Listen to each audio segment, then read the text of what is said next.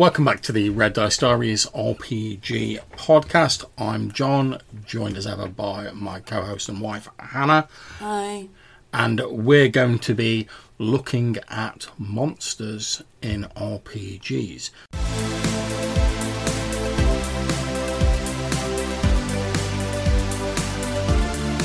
And not just monsters in general, a specific monster. But we thought to make this a little bit more fun for us, we're going to pick a monster at random. So, Hannah, how do you think we can randomly pick a monster then? So I've got a D30 in one hand and Classic the, D30.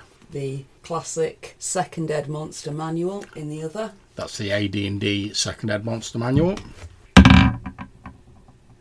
I've rolled a 23, so that will be a W. Okay. And the first thing on W is living wall. All right, that's a random one. Okay, so let's turn to page 224 and see what the uh, AD&D Second Edition Monster Manual says about the living wall. Well, it's got a double page all to itself. Okay, so the AD&D Second Edition Monster Manual says living walls appear to be normal walls of stone or brick, although they radiate both evil and magic if detected. Infravision doesn't detect any peculiar patterns. However, characters who cast a true seeing or appear through a gem of seeing will see past the illusion. The wall consists of greying and sinewy flesh, of faces, hands, broken bones, feet, and toes jutting from the surface. Characters within five yards can hear low moans of horror. The living wall contains the melded bodies of humanoids and monsters who died within a hundred yards since its creation. Those who fight a living wall are absorbed into it and actually strengthen it. And there's a, a little gruesome picture here of a wall with skeletal hands and skulls embedded in it. Very um, Cronenberg from the sounds of things. Yeah. Just it- your sort of monster. And it seems that it's, uh, from the look of it, it's designed to sort of bridge that gap between being an actual monster and a trap. Mm-hmm. Because although it's a monster, it's not a monster in this typical sense of it just runs up to you and it starts attacking you. It's just a wall that's there. But when you try and climb over it or you try and overcome it like you would do with a normal wall, you can get absorbed into it. Or if creatures die within a distance of it, their, their sort of bodies get pulled into the wall. And it says here in the ecology section that chaotic evil mages occasionally create these. The exact method is unknown, but several years of preparation are required. Apparently, they also arise spontaneously in Ravenloft. So, if you're taking a bit of a journey into the mists, you might want to be on the lookout for the old bricks and mortar. So, do they exist in the current version of D and D? Are they a main? I, I don't recall. See, I don't recall seeing them in the main Monster Manual, fifth edition. Appear to be. They're certainly not called living walls anymore. If they are, No, I'm pretty sure they're not in there. Let me just have a, a quick look on the old uh, internet, see what we can find about that. They may have been produced uh, as a sort of fan supplement or something like that. If you have a look on the D&D wiki at dndwiki.com, there is an entry for Living Wall as a 5th edition creature and it's pretty much the the same sort of description here it describes it as a horrifying construct like undead made of the bodies of humanoids compressed into the shape of a wall, often encountered in the lairs of necromancers, liches, or vampires, serving as part of a torture chamber, or to cover the true openings of secret passages. No one knows whether they're limited in size or longevity. And I'm having a quick look at the old dictionary of mythology to see if there's anything that might fit the bill in here.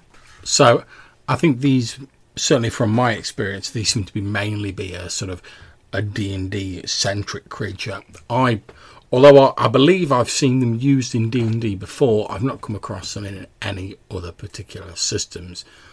And obviously they're not really a mainstream monster, they're a little bit on the niche side, but they're obviously popular enough, like I say, perhaps because they're bridging this gap between sort of trap slash terrain feature and monster, that they've been adapted to 5th edition. So, interestingly, the Dictionary of Mythology says that there is a demon who's a duke in hell called Wall. Ah. That might be an interesting take to put on the creature. And looking on the internet, I can see that in demonology, Vual, also pronounced Wall, is a mighty Duke of Hell, commanding 37 legions of demons. He gives the love of women, causes friendship between friends and foes, and tells things past, present, and to come. Often depicted as a dromedary, so a, a one humped camel that after a while changes shape into a man and speaks the Egyptian language, but not perfectly with a deep voice. So, looking at the sort of the mythological stuff, it seems to be like more closely tied into demonology and hmm. demons, whereas the traditional D and D version is obviously more necromantic. Yeah, just- a, it's a constructed thing. Just a interesting frame to put on it if you wanted to. Um, obviously, there's not really much else in there that I can see about living walls or walls of flesh. But, no, but if, if we think about it, it has sort of been represented in like popular media. I mean, think about um, there's the bit in Labyrinth with like the hands, Oh, the helping hands that come out of There's the loads of stuff in films with like walls of flesh, um, particularly Hellraiser. Yeah, That's got loads of that sort of imagery. and I mean, if, if even if you go back to the old um, UK TV classic Nightmare, they had the faces that appeared in the walls as like guardians that asked you like the questions three before you could like continue on your journey.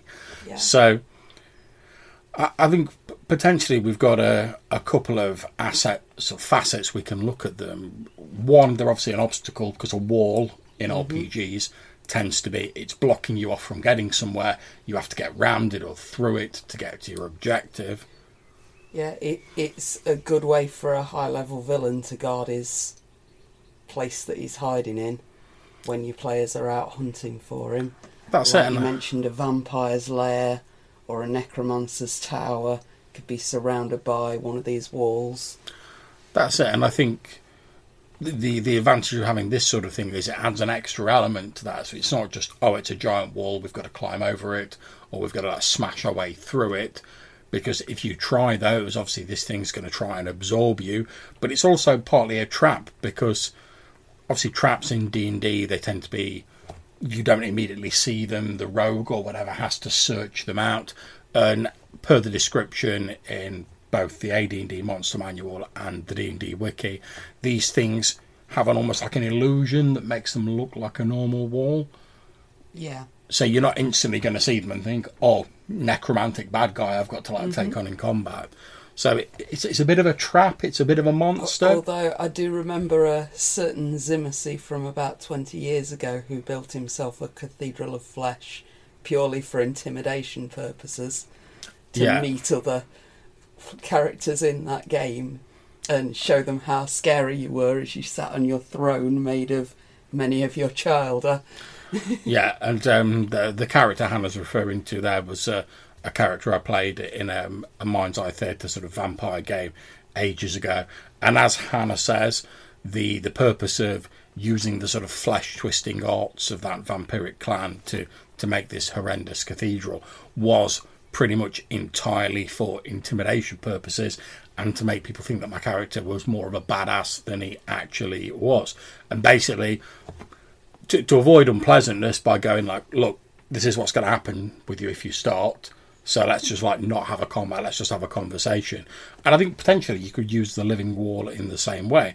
I mean, let's face it. If you go towards a like a vampire's lair, and when you're facing him in this room, maybe he's got some of these walls that don't have this illusion on, and you mm-hmm. can see straight away what they are.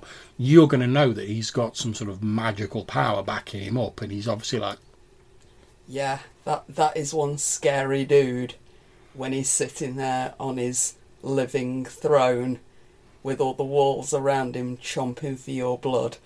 That's it, and also because these walls get bigger and they absorb like the bodies of the enemies of this person, you can sort of see what's happened to the people who've like crossed that villain in the past.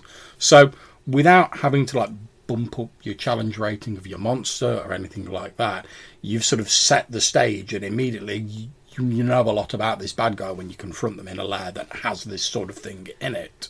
Well, yeah, that's another element. Anyone that's going to create it or make use of it is going to be properly depraved and you might find you've got a couple of players that might be a bit too squeamish about that if you make it too gruesome.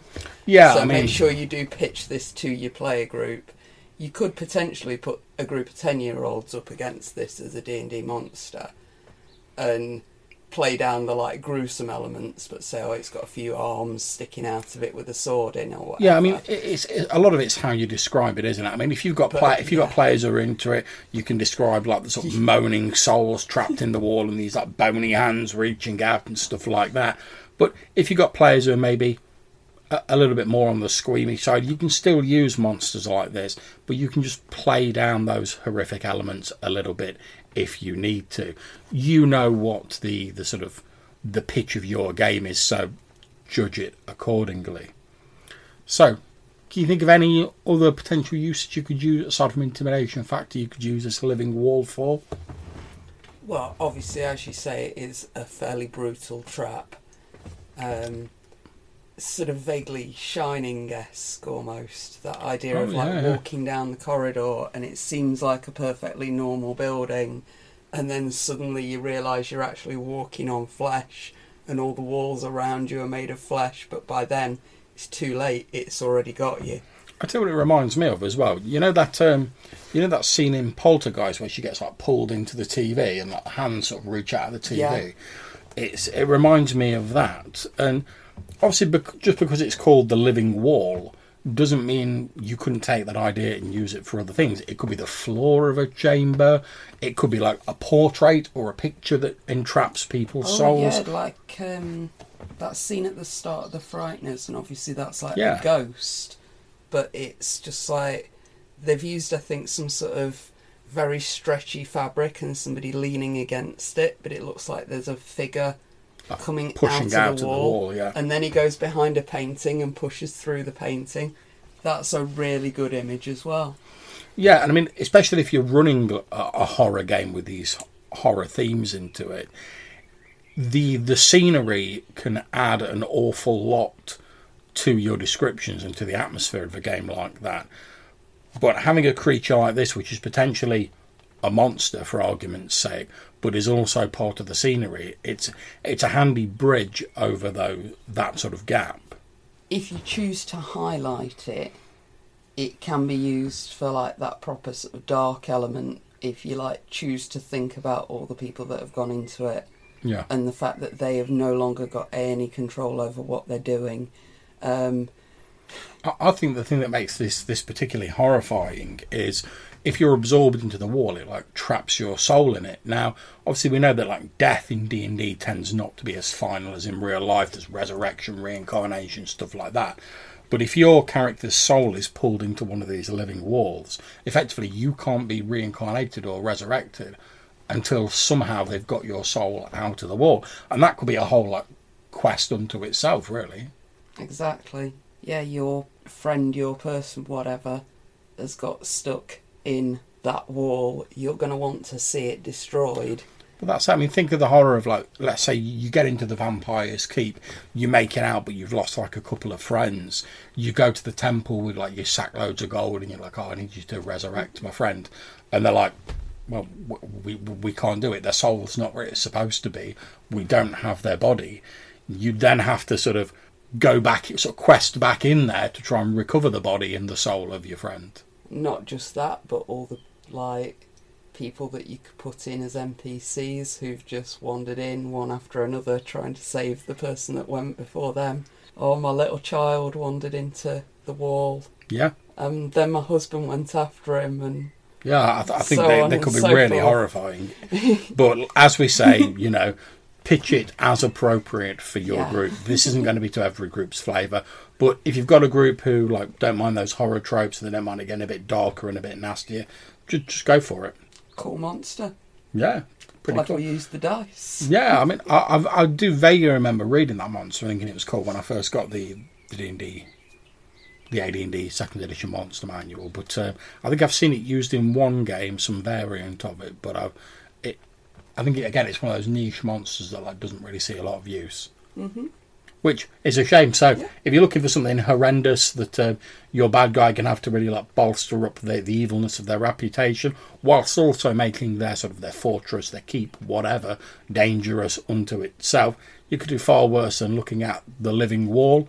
Like I say, it's in the AD&D second edition monster manual, and also if you do a quick search for Living Wall 5th edition, you will find a version of it on the D&D wiki for the latest version of D&D. Thanks for listening. We hope you've enjoyed that episode. If you want to get in touch with us, you can drop us an email. The address is rddrpgpodcast at gmail.com. Or if you want to leave us a voicemail message, you can head over to our page on speakpipe.com and that will allow you to leave a 90 second voicemail and you might even be featured in a future show. There's a link to this included in the show notes, as well as a link to our website and other places where you can contact us. We hope you enjoyed the show and we'll see you soon.